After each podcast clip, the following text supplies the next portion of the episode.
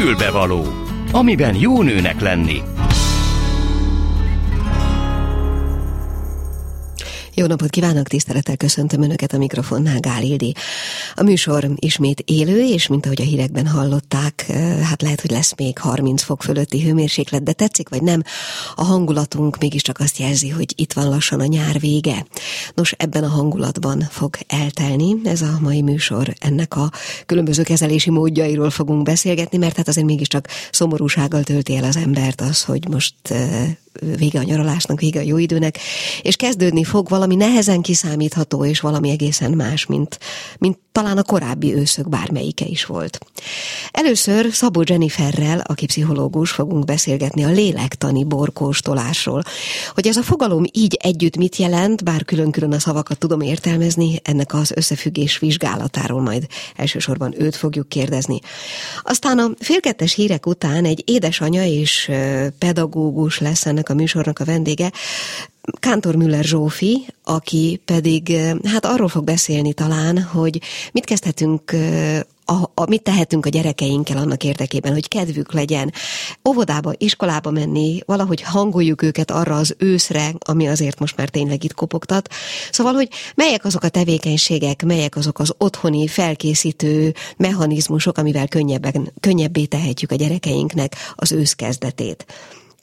És végül arról is beszélgetni fogunk, hogy az iskola kezdéssel most valami olyan váratlan és új, mm, ne, mondom, ahogy az előbb is említettem, nehezen kiszámítható időszaknak nézünk elébe, ami az iskolát illeti, és nem csak arról beszélek, hogy online oktatás vagy személyes jelenléti oktatás, hanem egész egyszerűen minden egyéb, ami a, a tanítást, akár az iskola fűtését és egyebeket illeti. Szóval egy vadonatúj helyzetnek nézünk elébe, erről pedig Fehér Tibor pszichológussal fogunk beszélgetni, megint csak elsősorban elsősorban a gyerekek szempontjából. Így néz ki tehát a mai műsor, és majd egy kicsit később promotálni fogom a csütörtöki zsebenciklopédia tartalmát is. Így néz ki a mai fülbevaló, lássuk. A Klubrádió női magazinja tényleg fülbevaló.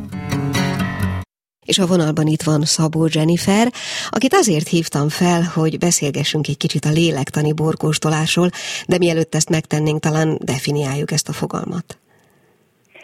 Üdvözlöm a káves hallgatókat, szia! Szia! Köszönöm a meghívást. Hát a lélektani borkostoló egyébként egy, egy ilyen fantázia név.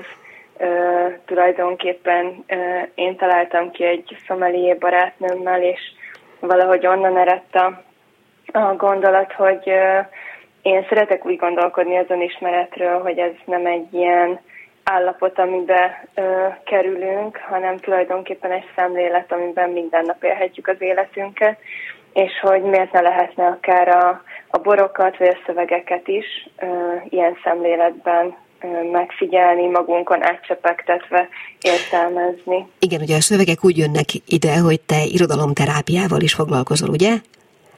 Igen, igen, nekem az az egyik ilyen módszerem, hogy irodalomterápiával dolgozom, ami azt jelenti, hogy hogy már kész szövegekkel, vagy a csoporttagok, vagy a kliensek szövegeivel, tehát az ő általuk írt szövegekkel dolgozunk önismereti szemléletben. Uh-huh. Ezeket nagyjából értem, de még mindig nem pontosan látom az összefüggést a, a bor és a lélektan között, illetve hát nyilván van mindenkinek erről személyes tapasztalata, de nem biztos, hogy te pont ugyanarra gondolsz.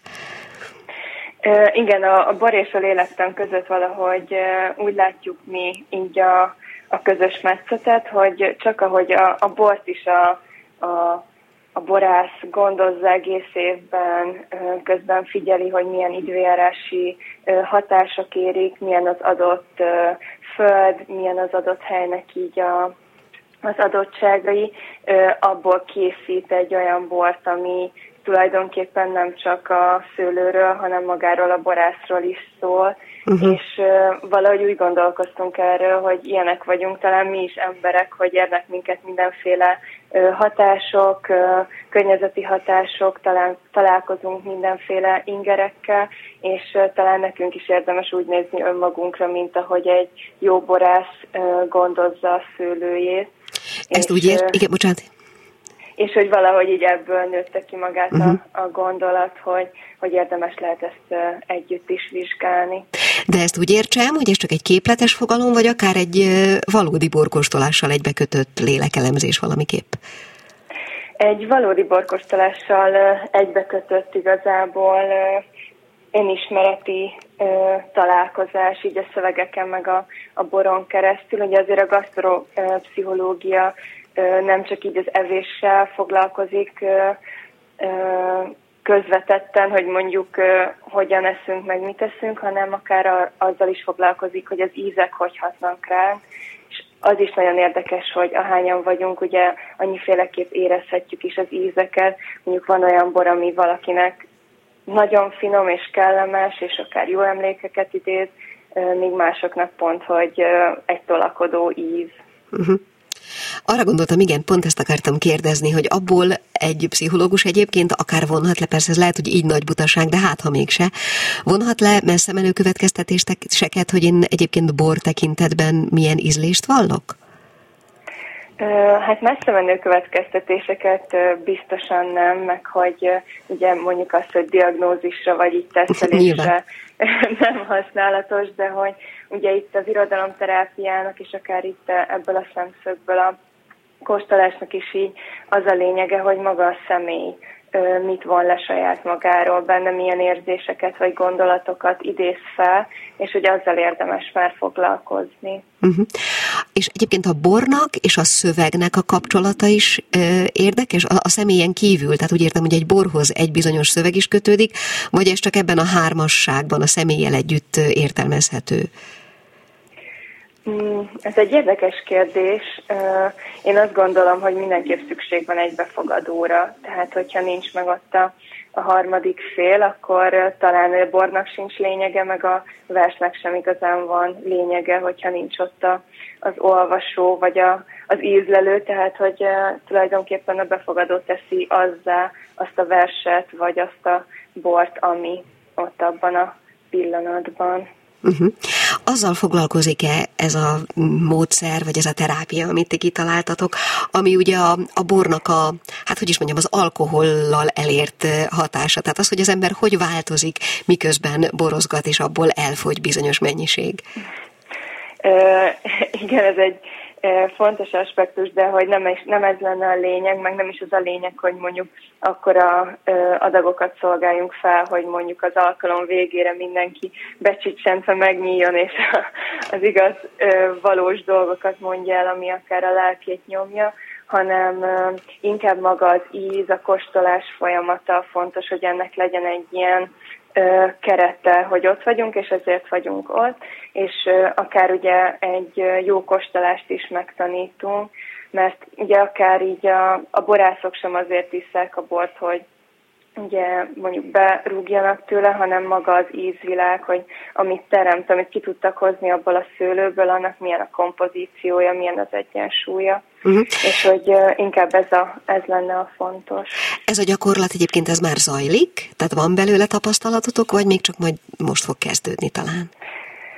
Ezt, ez most fog majd kezdődni, tehát most még így a nyáron a munkálatok zajlottak, illetve próbáltuk összerakni az egész koncepciót, és ez most fog elkezdődni, és majd biztos a személyes tapasztalat, illetve a visszajelzések majd segítenek abban, hogy ezeket tudjuk finom hangolni. Ugye ennek az is a lényege, hogy ezért ez egy nem, nem egy terápiás ülés, hanem inkább egy ilyen önismereti szemléletben zajló irodalomterápiás elemekkel vegyített borkostolás. Jól hangzik egyébként mind a három, tulajdonképpen bármit bármivel összekapcsolunk ezek közül. Azért kérdeztem csak, hogy zajlik-e már, mert arra gondoltam, hogy nyilván ennek azért lesz valami olyan végkifejlete a tanulságokból, akár egy könyv, akár egy tanulmány. Terveztek ilyesmit? Igen, igazából nem indultunk el ekkora ambíciókkal, de ahogy így zajlik a folyamat, és közben mondjuk létrehoztunk a foglalkozásokhoz egy munkafüzetet, kóstolólapokkal, mindenféle dolgokkal, így rájöttünk, hogy ezt valószínűleg érdemes lesz majd tovább vinni idővel, hogyha felgyűlik ez a sok-sok tapasztalat. Maga a, a foglalkozást vezető is kóstol, vagy csak azok, akiket, akiknek tartja a foglalkozást?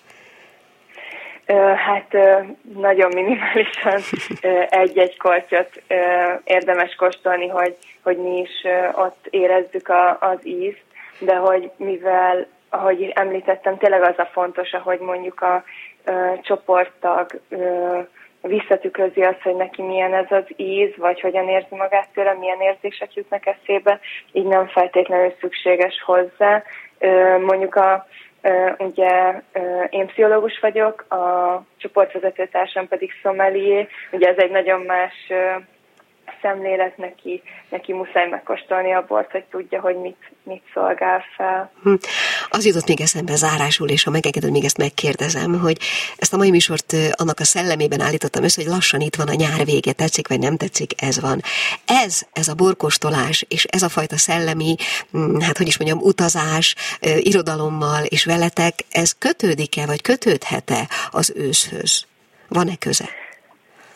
Szerintem mindenképp egyébként, meg olyan szimbolikája azért van, hogy most jönnek majd a, a szüretek, és hogy most kezdődik az új bornak így a, az élete, tehát hogy ez így az életciklusát tekintve akár a bornak egy ilyen kezdődő szakasz lehet, de egyébként az ősz szerintem így annak is tud lenni az ideje, hogy elkezdünk ismét befelé figyelni jobban, így az élményeinktől, amit így a, amiket így a nyáron szereztünk így a közelgő hűvös esős idő meg a tél hatására befelé tudjuk vinni, és így inkább önmagunkban gondolkodni. Na jó, hát akkor ennyit a lélektani borkóstolásról, szerintem érdemes lesz kipróbálni. Én nagyon szépen köszönöm Szabó Jennifer pszichológusnak, hogy a rendelkezésünkre állt, aztán a többit majd meglátjuk, meg majd a tapasztalatokról alkalmasint beszámolhatnátok nekünk. Köszönöm szépen. Szia! Én is köszönöm. És most egy mm, rövidke zenét szeretnénk majd kérni a kollégámtól, hogy utána egy kicsit mesélhessek önöknek arról, hogy csütörtökön mivel várom majd önöket.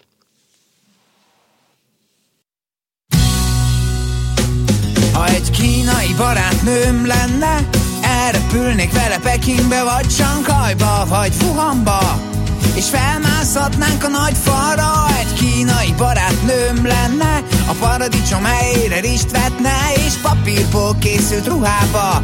Mászkálnánk fel alá a házba Biztos meg lennék mindig figyelve De nem lennék semmi meglepve Hogy páncika és nem pántrika És a TikTokon meg csak a táncika. Van, aki erre csak legyinger De nekem bejön ez a mongolói tekintet Ahogy integetnek az elvtársak. Világhatalmat kínálnak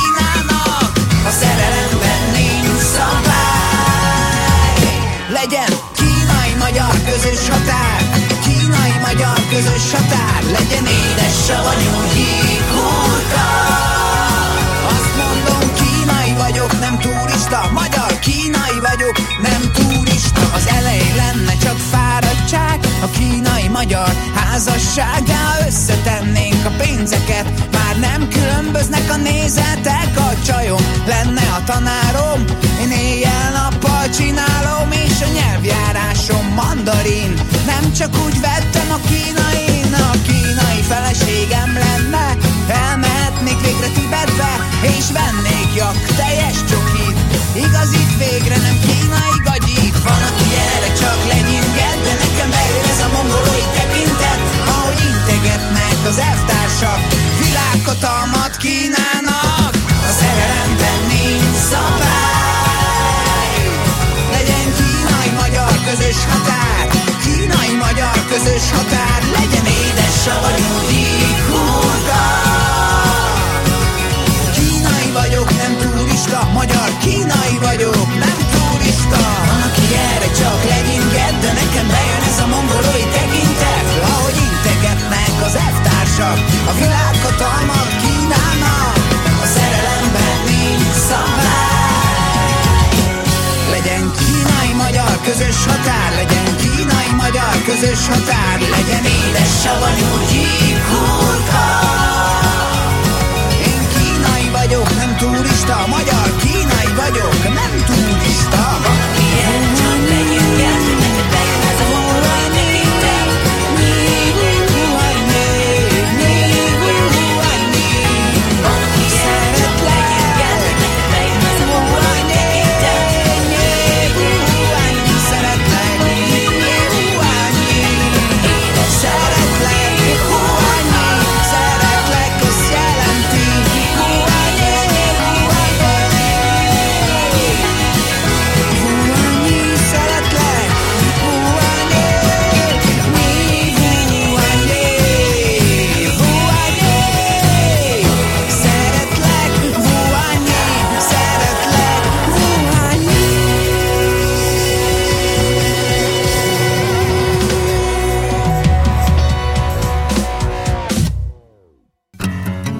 kell a nőnek?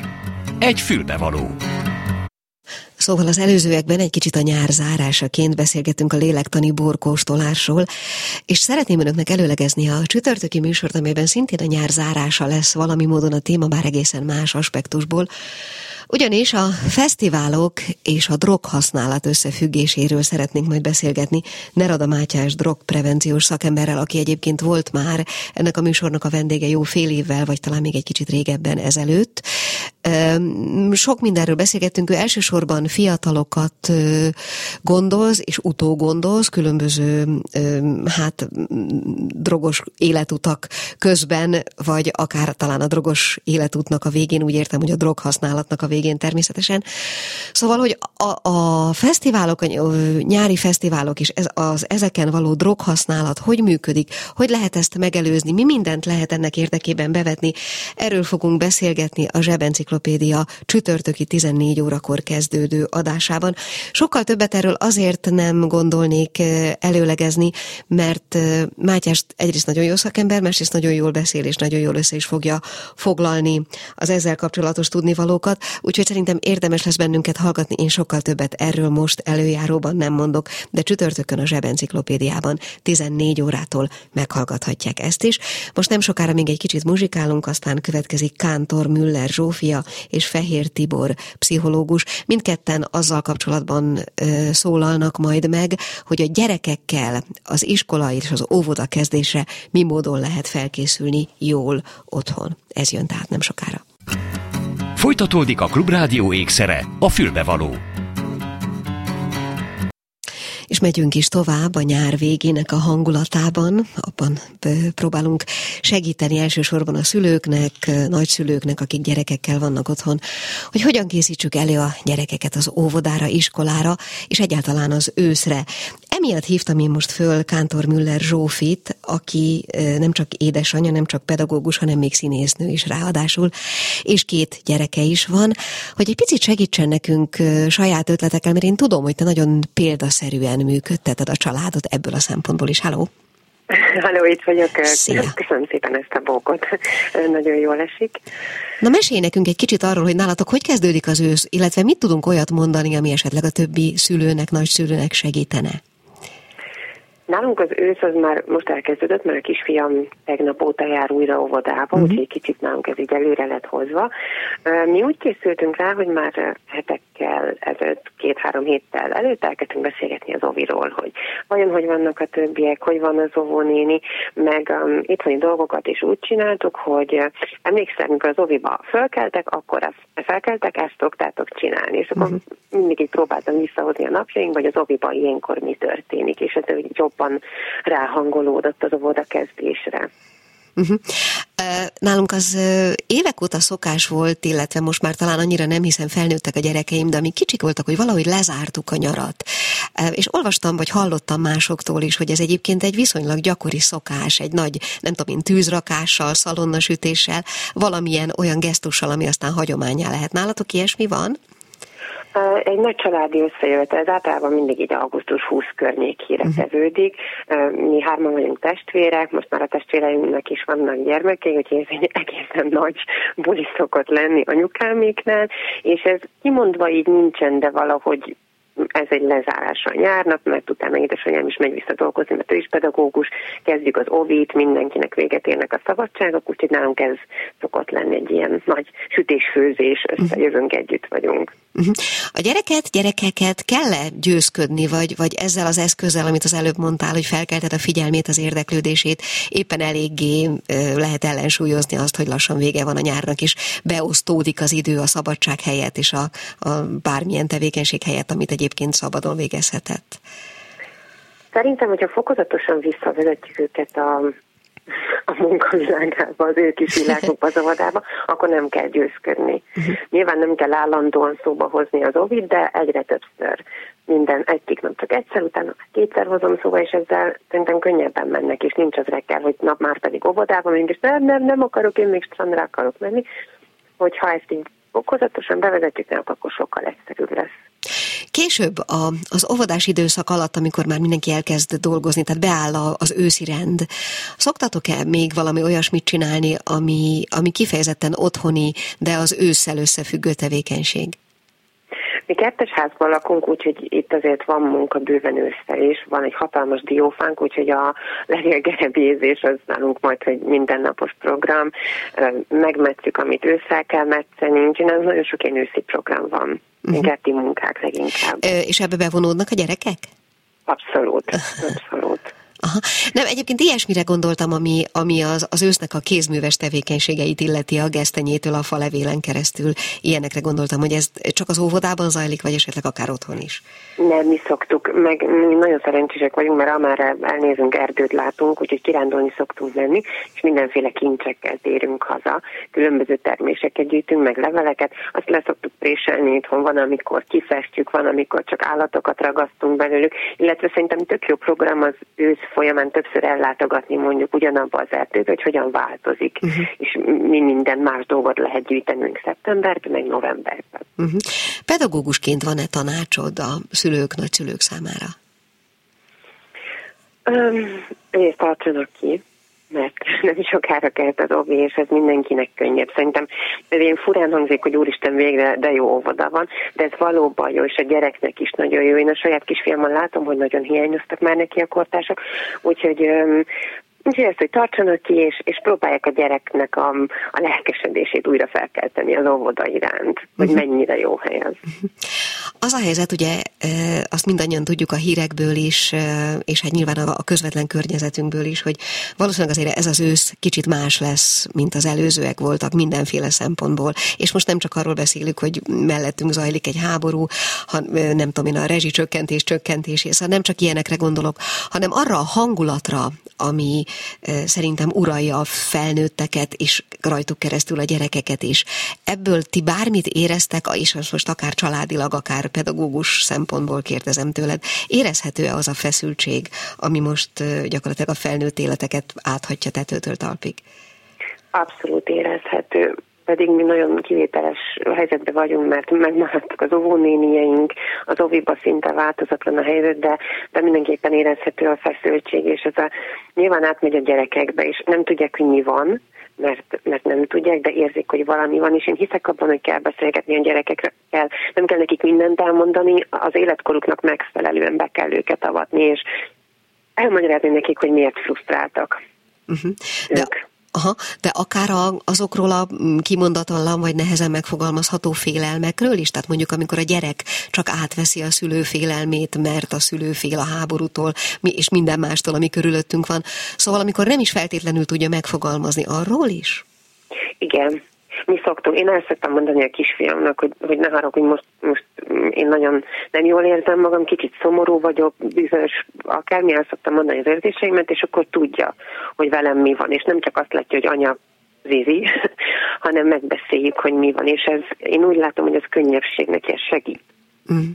Mond, a, az óvodában, az óvoda pedagógusok körében érezhető, hát nyilván érezhető ez a fajta feszültség. Mit tudtok ti tenni ellene egymásért, egymás között? Hát, ez egy nagyon jó kérdés. Szerintem ez, ez attól is függ, hogy milyen kollégákkal dolgozik az ember, hogyha ha nagyon jó kollégái vannak, akkor tartják egymásban a lelket. Hát nyilván ugye bizonytalanságban élünk mindannyian, és ez, ez egy alapvető feszültségforrás, és szerintem, nem csak szerintem az ősz még ennél is bizonytalanabb lesz. Hát nem nagyon lehet ilyenkor én is azt gondolom más csinálni, mint egymásba kapaszkodni, illetve egy okos ember ebben a műsorban korábban azt mondta, hogy minél több olyan dolgot összegyűjteni, amit az ember irányítani képes, hogy meglegyen legalább az az érzet, hogy az életemnek egy bizonyos részére hatással tudok lenni, vagy ezt irányítani tudom. Ez egy nagyon jó gondolat, ez, ez tetszik. Ezt megpróbálom magamével tenni én is. Hát jó, én tulajdonképpen ennyit akartam tőled édesanyaként és pedagógusként is. Még egy pillanatra hadd térjek rá, az előbb azt mondtam, hogy színésznő is vagy. E tekintetben van valami az életedben, ami új keletű? Most jelenleg nincsen, most, most az anyasági az abszolút főszerep nálam. Mert hogy mekkorák a gyerekek? A, a nagyobb fiam most lesz öt éves, komoly férfi korba lép már, uh-huh. a kisebb pedig másfél éves. Uh-huh. Vele is beszélgetsz egyébként ezekről a dolgokról, a kicsivel? Igen. Mert itt van a bátyó, és velem már ugye több mindenről beszélünk, és hát kicsi meg mindent szeretne, amit a nagy csinál, úgyhogy ő is ott van minden beszélgetésnél. Hát jó, én nagyon szépen köszönöm, kívánok nektek mindenféle jót, meg korrekt és klassz együttműködést az óvodában, és minél jobb személyes időtöltést a gyerekekkel, és nagyon szépen köszönöm, hogy a rendelkezésünkre álltál. Én köszönöm. is nagyon szépen Szia. köszönöm, legyen szép napot. Szia.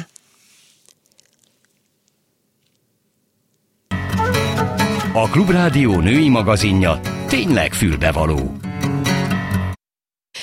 És nem sokára visszatérünk egy kicsit mm, idősebb korosztályjal kapcsolatos kérdésekkel is, mert itt lesz hamarosan Fehér Tibor pszichológus, akivel pedig arról beszélgetünk majd, hogy az iskolába menő gyerekek, illetve az iskolai nehézségek, várható nehézségek, pótvizsgák és egyebek, illetve az a fajta bizonytalanság, ami most az iskolai közeget is áthatja, hogyan hat a gyerekekre, hogy tudjuk ezt egy kicsit előre kezelni, hogy tudjuk kivédeni az előre látható, vagy előre már érezhető feszültségeket. Tehát nem sok sokára őt hívjuk föl telefonon, addig ismét egy picit muzsikálunk.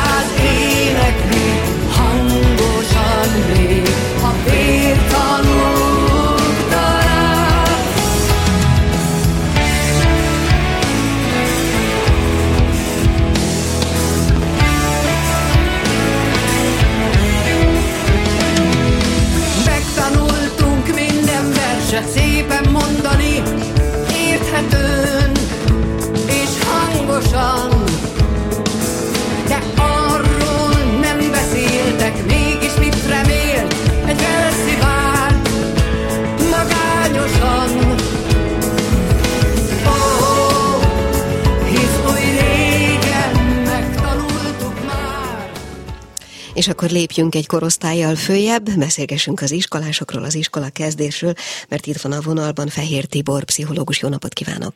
Jó napot, üdvözlöm, üdvözlöm a hallgatókat! Na, nagyon örülök, Na, reméltem, hogy uh, tudjuk egy picit hamarabb zavarni két kliens között. Arról beszélgessünk egy kicsit, ha megengedi, hogy kezdődik az iskola, ugye uh, ezzel számos, uh, egy, egyrészt egy új helyzet a gyerekek életében, számos dologra fel kell készülni, és ahogy én azt gondolom, és nem vagyok vele egyedül, ez a mostani ősz az iskolakezdés szempontjából is nehezebben kiszámítható, és hát feszültségekkel telibb lesz vélhetően. Mm, hogy segítsünk a gyerekeknek? Itt is nagyon fontos onnan indítanunk, hogy a, a gyermekeket is körülveszi az a szíves tömeg, amiben a szüleik is benne vannak, hogy nem ugyanaz a földolgozás, amivel tudnak dolgozni ilyen esetben. Mire gondolok? Tehát lehet, hogy hozzájuk is elérnek hírek, akár a háborúval kapcsolatban, akár az árakkal kapcsolatban, a fűtéssel kapcsolatban. És még egy felnőtt ugye maga szintén, szintén tudja ezeket dolgozni, a gyermek nem feltétlen. Segített, ha mondjuk a, a szülő beszélgetés kezdeményez a firma kapcsán, vagy hogyha a gyermek felveti, akkor az ő szintén beszéljen róla. Itt nagyon fontos, hogy olyan fantáziai szeretnek a gyermekeknek, hogy nem feltétlenül fedik a valóságot. És itt a szülő pont azt a mentális kontrollt, ezt a megdolgozást tudja a gyermeknek biztosítani, hogy ő maga nem feltétlenül tud. Nyilván minél kisebb korosztályról beszélünk, annál inkább áll ez. Ahogy a szerbűzőkor felé haladunk, ott már nyilván hasonló helyzetekről nem feltétlenül fordulnak elő, de főleg mondjuk hogy Isten iskolába menő gyermek, hogyha beszélünk, akinek eleve nagyon sok elvárása lehet már, vagy esetleg félelme eleve azzal kapcsolatban, milyen lesz a váltás az óvoda és iskola között. Ez a jelenlegi helyzet áteletettek, érdemes valamilyen közös játékban, vagy közös rajz, vagy beszélgetés keretein belül felvezetni és témává tenni egyáltalán. Sok esetben ugye a nagyobb gyerek, aki már iskolás hangulata, vagy az ő viszonya az iskolához szabja meg a kisebbét is. Ha, ha az övé nem jó, akkor azon tudunk-e változtatni valamiképp?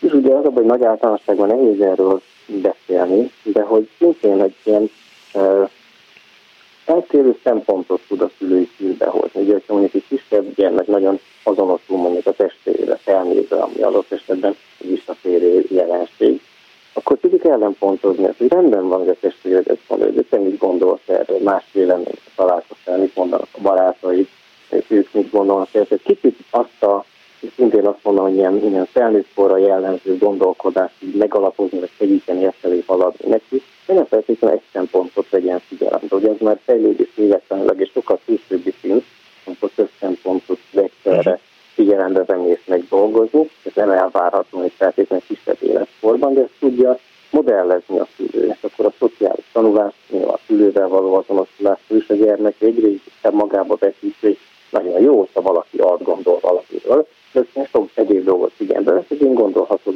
erről. Mm. Itt is fontos az, hogy olyan beszélgetés keretében történik hogy egy ilyen érzelmileg pozitív, támogató, nem arról van szó, hogy valaki terlengére van állítva a gondolat, hogy a véleményéért, hanem egészen nézzünk erre, rá gondolkodunk együtt közösen,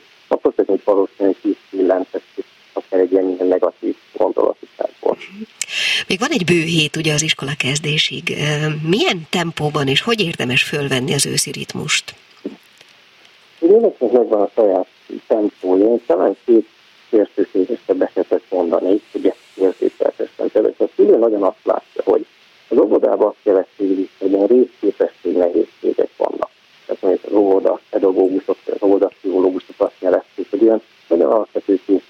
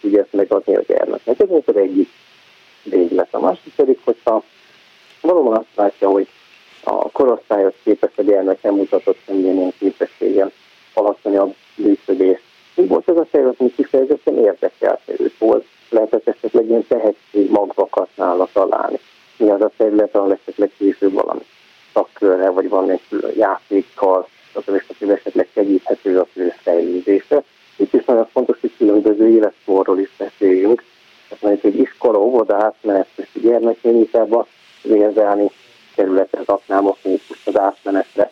Arról beszélni, hogy mindenki ez egy természetes átmenet, hogy óvoda, iskola között ott egy változik a minden nap. Egy alsó fölsző közötti gyermeknél ugyanez, hogy hogy van a változás, hogy egy egyik életszakaszból a másikba halad. Általános iskola, gimnázium között már nyilván jobban lehet ilyen konkrét dolgokról beszélni, kevésbé mondjuk a szülőgyerek kapcsolatban, az az igény már nincsen, mint ahogy mondjuk egy korábbi életkorban, de akkor pedig arról lehet beszélni, hogy rendben van az is, hogy lassan jön az az idő, amikor a kortárs kapcsolatoknak a jelentőség az meghaladja a családi kapcsolatot, ez viszont azt jelenti, hogy bármikor, amikor szükség van lány, akkor vissza tud jönni a gyermek, és elérhetőek vagyunk neki ilyen helyzetekben. Azt akarom ezzel mondani, hogy különböző életkorokban különböző témákra érdemes figyelni, és hogy azt látja a szülő, hogy bizonyos képességeken, bizonyos területeken érdemes jobban elidőzni, akkor ezt időt azzal is lehet tölteni, hogy ilyen kész ki, azt milyen szakembereket érdemes esetleg később megtalálni. Mm.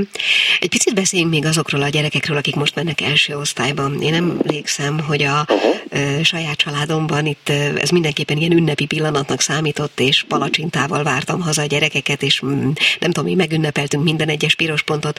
Azt szeretném csak kérdezni, hogy mennyire érdemes részt venni szülőként ennek az érzelmi részében, már mint a gyereknek a kialakuló, az iskolához kialakuló viszonyában? Kicsit akadozott a, a vonal a végét, megismételni még egyszer? E, igen, bocsánat, viszont én most teljesen jól hallom önt. Azt próbáltam kérdezni, hogy szülőként, ugye én azt mondtam, hogy megünnepeltünk minden egyes piros pontot, és palacsintával vártam őket uh-huh. az iskola kezdés idején. Szóval, hogy érzelmileg a szülő mennyire vegyen részt a gyereknek az éppen alakuló iskolai viszonyaiban? Itt, hogy a konkrét példához kapcsolódjak, itt ilyen fejlődésre jelenteni kutatásokat hozhatunk megint, tehát hogyha nagyon sokáig fönnmarad az a fajta ilyen ünneplés vagy jutalmazás, akkor ugye ez, ez válik azzá a szinti, amiért neki érdemes tanulni, és nem feltétlenül halad tovább a felé, hogy így önmaga is jutalmazóvá váljon ez a cselekvés. Uh-huh. Később érdemes a szülőnek egyre ezeket lejjebb tekernie, mert ugye már kellőképpen meg volt erősítve az a viselkedés, hogy mondjuk legjött tanulni, ott tudott maradni tanulni, és ez kitolható volt a tanulással töltött, stb. stb. Tehát nem maradjon mindig az a, az a jutalmazási szint, hogy mondjuk az elején, amikor ezt a viselkedést meg akarták erősíteni, akkor jellemezte ezt a viszonyt. És itt is ugye megint nagyon gyermekfüggő, kinek mennyi igénye van erre. Tehát valaki mondjuk, teszem azt sok testvér után, meg iskolában, nekem ez nagy ismerős helyzet. Tudja, hogy mi történik, ott látta esetleg a testvérik tanulni, esetleg ő is játszott mellettük iskolásat, vagy tanulósat, ez egy teljesen más helyzet, mint amikor ez egy egybe megy az iskolába. És itt is arra raknám a, a hangsúlyt, hogy nem lehet elválasztani itt a, az ilyen érzelmi kérdéseket ezektől a, a kognitív, tehát az képességbeli, a megismerő képességeknek a kialakulásától, hiszen ezek nem egy ilyen légüres térben külön formálódnak, de ameddig nincsenek nagyon tabuk, valóban olyan érzelmi közeg van a szülő-gyerek között, ahol beviheti az ő félelmeit, fantáziáit, aggályait, stb., akkor azokat átbeszélhetőek, átdolgozhatóak, és nem kerülnek egy olyan terület, ha is mondjam, hatása alá, amiről azt gondolja, hogy ezt most nekem egyedül kell megoldanom, és nem támaszkodok a szülőre. És visszatérve erre a konkrét példára, nagyon helyes az, hogyha valaki igyekszik megerősíteni ezeket a még alakulóban levő viselkedéses mintázatokat, rutinokat, hiszen úgy tud egy idő után majd valóban belsővé válni, és nem csak egy ilyen, ilyen magába épített idegen testként jelen lenni a gyerek viselkedés repertoárjában, hanem valóban a sajátjává válni. Hm. Elvileg ugye jelenléti oktatásra készülünk, Igen. de mégis azért benne van a pakliban, hogy így mondjam, hogy alkalmasint online oktatásra kell majd váltani. Erre kell-e felkészülni, felkészíteni? Szintén ugye, hogyha majd konkrét helyzet van, akkor érdemes erre reagálni. Ugye nagyon sok gyermeknek már van valamilyen élmény arra, hogy korábban. Akár ilyen preventív célral is már lehet beszélni. Azt egész egyszerűen fel kell leülni, egy kisebbeket, közös játék, közös rajz, forhatnák, stb. Hogy ő még gondol erről, van-e kérdés ezzel kapcsolatban. Szintén ameddig olyan mértékben válaszol a szülő, ami a gyermek érdeklődését kimeríti, az nem tud nagyon mellé nyúlni, mert nem arról van szó, hogy kész akarva rájött a gyermektől olyan mélységet tár elő, olyan félelmeket, amivel köszönjük szépen a, a gyermek nem szeretne foglalkozni, mert egyik dolgok is veszélyezik. Ameddig tehát olyan mértékben beszélnek volna egy gyermek érdekét és kimeríti, addig nem nagyon tud nyúlni. De valóban a több kollega jelezte, akik én is kapcsolatban állok, hogy az iskolák is hozzá ezeket a fantáziákat, és nehéz ha leválasztani, hogy mi a valós, és mi, ami már valóban a gyermek fantáziának a terméke. Biztosan két extrém példa. Valaki mondjuk attól tarthat, hogy ha nem lesz megfelelő fűtés, akkor még tovább tart az iskola, és nem lesz nyári szület. Uh-huh. Valaki mondjuk attól tarthat, hogy ha nem lesz fűtés, akkor esetleg a tanárait elveszíti, újak jönnek helyettük, stb. stb. Tehát látjuk azért, hogy keveredik a téma.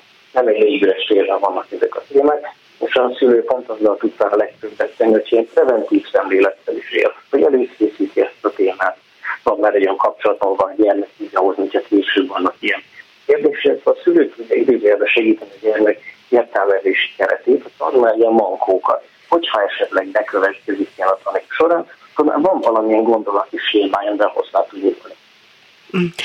Ön szerint az elmondható, és tényleg ezzel zárnám azt a beszélgetést, hogy az, az, az volt az előfeltevésem, hogy ez az ősz, és akár ez az egész év egy kicsit más lesz kiszámíthatóságban, és minden egyéb szempontból az előzőeknél mindenképpen feszültségtelibb. Ezt osztja? Sajnos nincs én is rendben, sokszor szeretném, ezt én azt feltétlenül tudnám megmondani, egy biztos. Tehát olyan évek vannak mögöttünk, amikor ha most jó pár évre visszagondolunk, megváltozott annak a szabályozása, hogy mit tekintünk beilleszkedik a tanulási magatartási nehézségnek, mi a sajátos nevelési felmentések és hasonló jogosultságok Igen. változtak.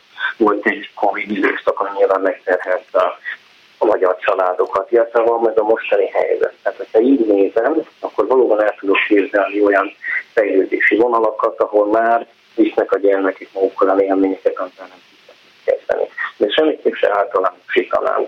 Tehát, hogyha mindenképp valami általános mérleget igyekezünk vagy fölvázolni, akkor azt mondanám, hogy a szülő ezt úgy is látja, mert nem egyik pillanatra a másikra jönnek a nehézségek, akár a kisebb szorongások, zavarok vagy hangulat zavarok, vannak van egy története, és minél inkább látja a szülő a gyermekét, minél inkább van valami képe arról, hogy milyen gondolatok, érzések, szándékok, stb. stb. vannak benne, annál inkább fel tudja ismerni azt, hogy éppen most saját hatáskörbe tudja kezelni, vagy valamilyen szakemberre van szükség, és itt térnék vissza a konkrét kérdésre is, hogy ha ebben a megterhel időszakban azért van annyi idő, amikor lehet közösen játszani, beszélgetni, egymással foglalkozni, akkor több lehetőség van gyermeknek is kérdezni, vagy megosztani a első tartalmait.